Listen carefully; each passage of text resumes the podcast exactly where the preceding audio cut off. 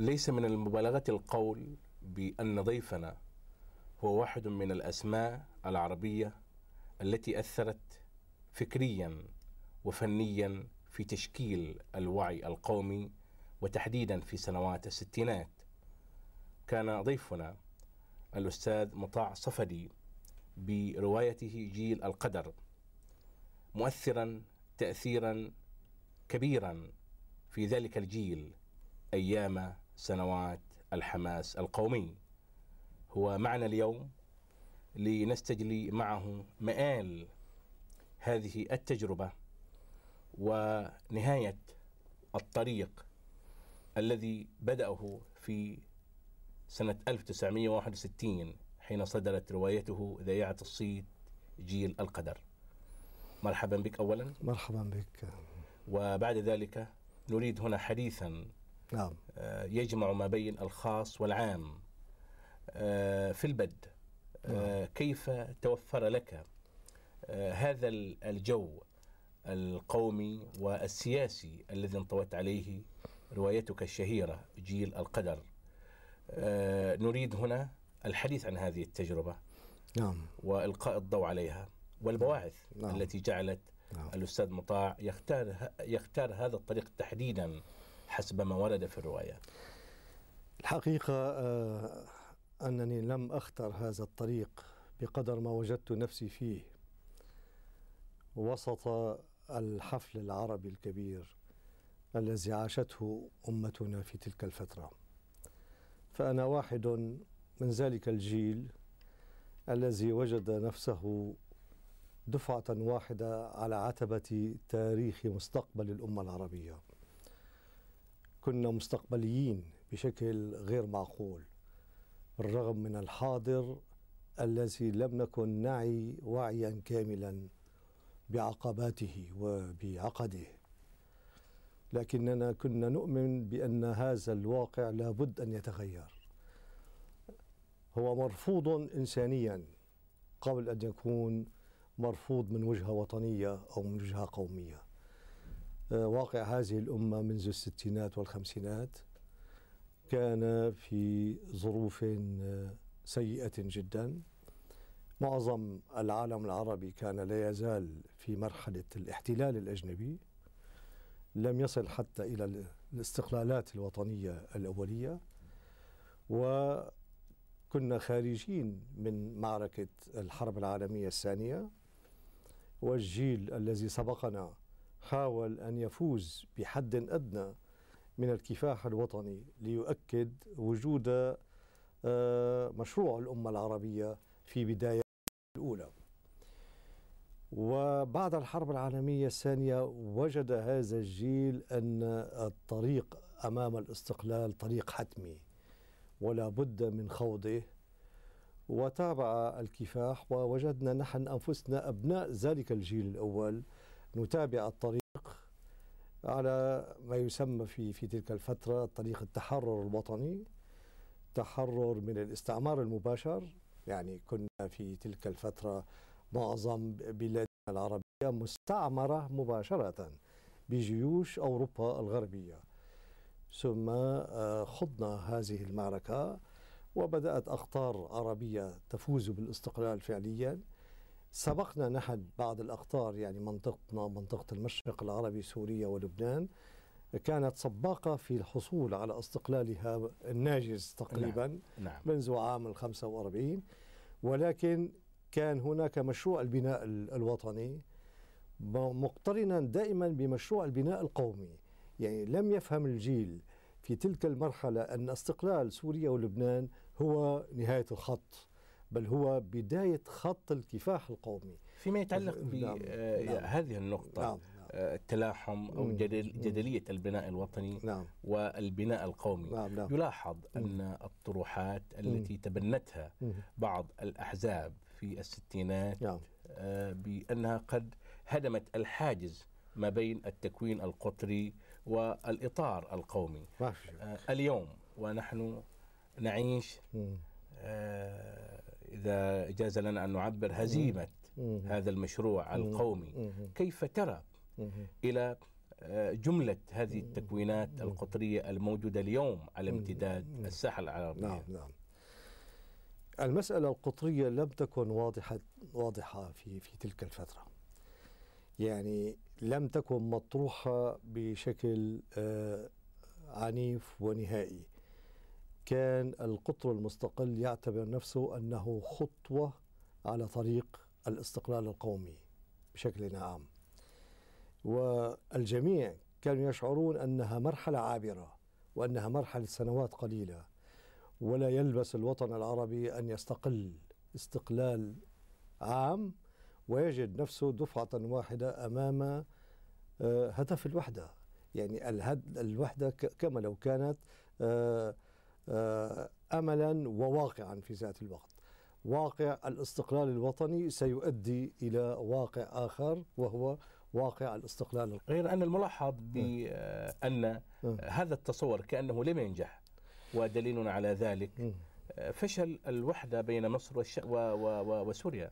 يعني هنا دائما آه، فيه مستويين للبحث. مستوى آه، حقيقة المشاعر الجماهيرية وصدق هذه المشاعر. يقابلها الفعل مستوى الفعل مستوى الفعل الذي يصل إلى السلطة العليا وإنشاء الدولة. فالمشكلة أن الدولة الوطنية القطرية غالبا ما كانت لا تأتي على مستوى الطرح الشعبي. فمفهوم الهزيمة هنا أنا أحصره بما يسمى بالنظام العربي الذي هزم هو النظام العربي الرسمي. الأمة العربية لم تهزم.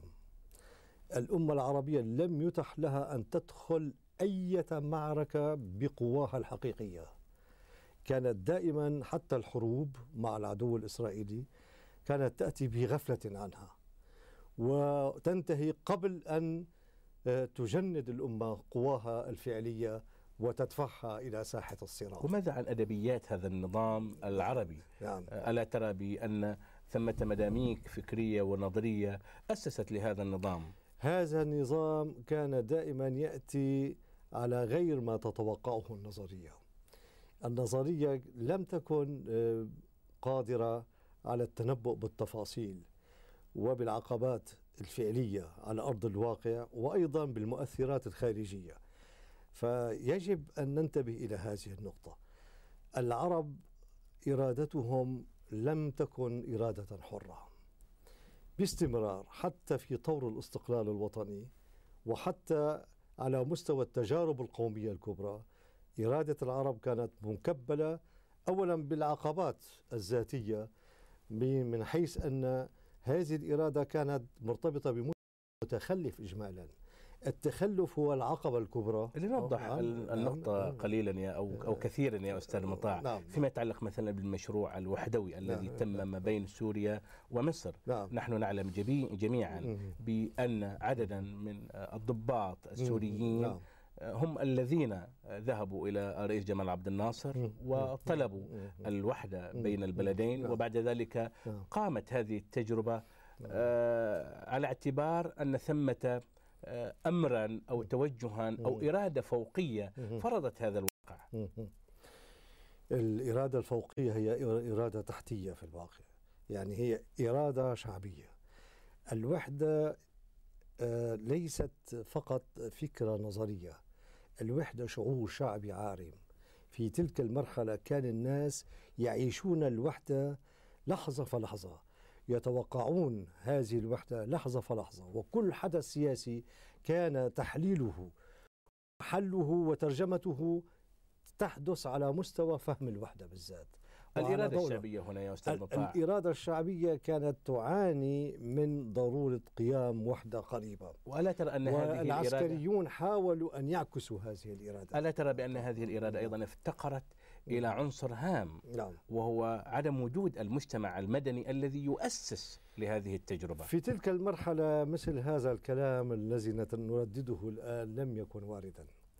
المجتمع في تلك المرحلة كان مجتمعا جديدا مستقلا وطنيا تؤلف بين أفراده نوع من الوحدة الوطنية لأقرب ما يمكن إلى حالتنا العشائرية القديمة كعرب نعم. هناك مجتمع عائلي كبير جدا آه، يعيش عواطف متشابهة له آمال متشابهة. فلم تكن مطروحة مسألة الحكم المدني آه، بقدر ما كانت مطروحة مسألة الهدف والتفكير بالأداة أيضا لم يكن على مستوى التفكير بالهدف. الحكم المدني يعني مثلا بتلك المرحلة كان هناك حكم مدني عاجز إلى حد ما. وجاءت القوة العسكرية لتحاول أن تسد هذا العجز وأن تعوض لدى الجماهير ما كان ينقص النظام الذي كان يعتبر إلى حد ما يعني وهل كان الخيار العسكري بديلا صحيحا؟ الخيار العسكري في تلك المرحلة يعني يجب أن نناقش الأمور دائما أستاذ من خلال ظروفها ومرحلتها التاريخية لأن المفاهيم تتغير. الآن نرى مثلا أن المرحلة العسكرية هي سيئة. لكن بنظر ذلك الجيل في تلك المرحلة كان أحيانا الانقلاب العسكري متنفس شعبي. كان يحس الناس كما لو أنهم انتهوا من عبء هذا النظام الذي فشل في تقديم حلول حقيقية للأهداف القومية الواسعة. لم يكن المجتمع في ذلك الوقت يطالب بأهداف آه، آه، جزئية بتحسين آه، أسلوب معيشته مثلا بتحسين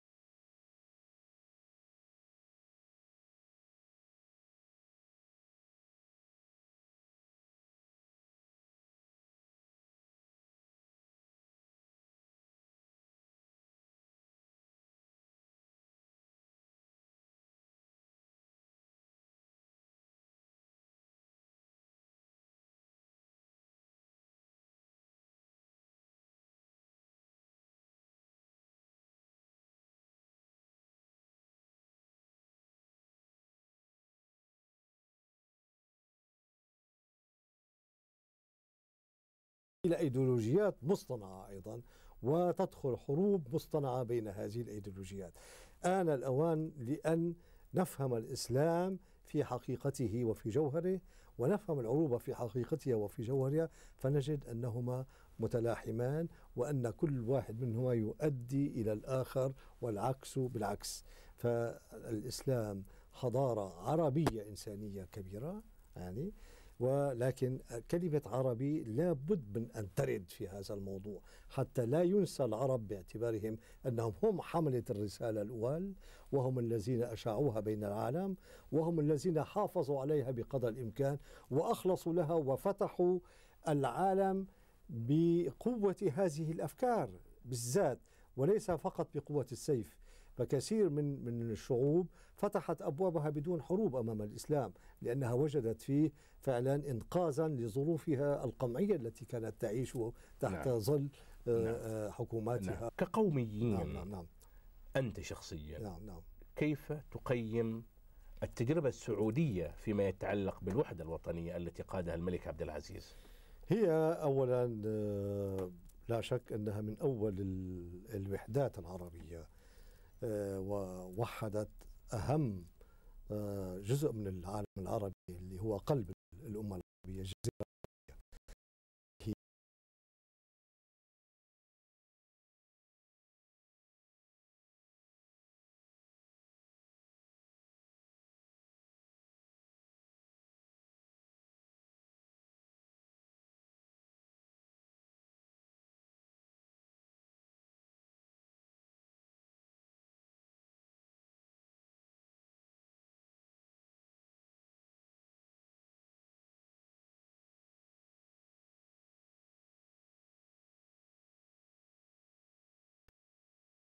السابقة. من أجل إذا لم تكن هناك وحدة سياسية قريبة فعلى الأقل وحدة مشاعر وحدة تفاعل وحدة مواقف الآن مطلوبة من العرب عامة أمام التحدي الإسرائيلي الذي يريد بعد أن فشل في استلابك في استلابنا لأرضنا يريد أن يستلبنا داخليا بدون حرب الآن. وأنا ألح على هذه الفكرة.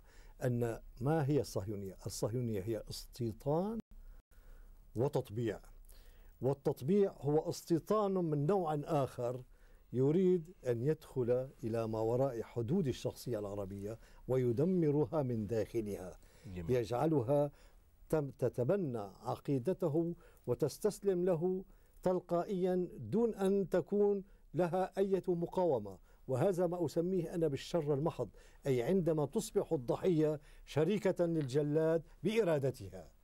وتستغني عن قواها وتتنازل له عن, عن مقاومتها. أستاذ مطاع شكرا لك. شكرا لك.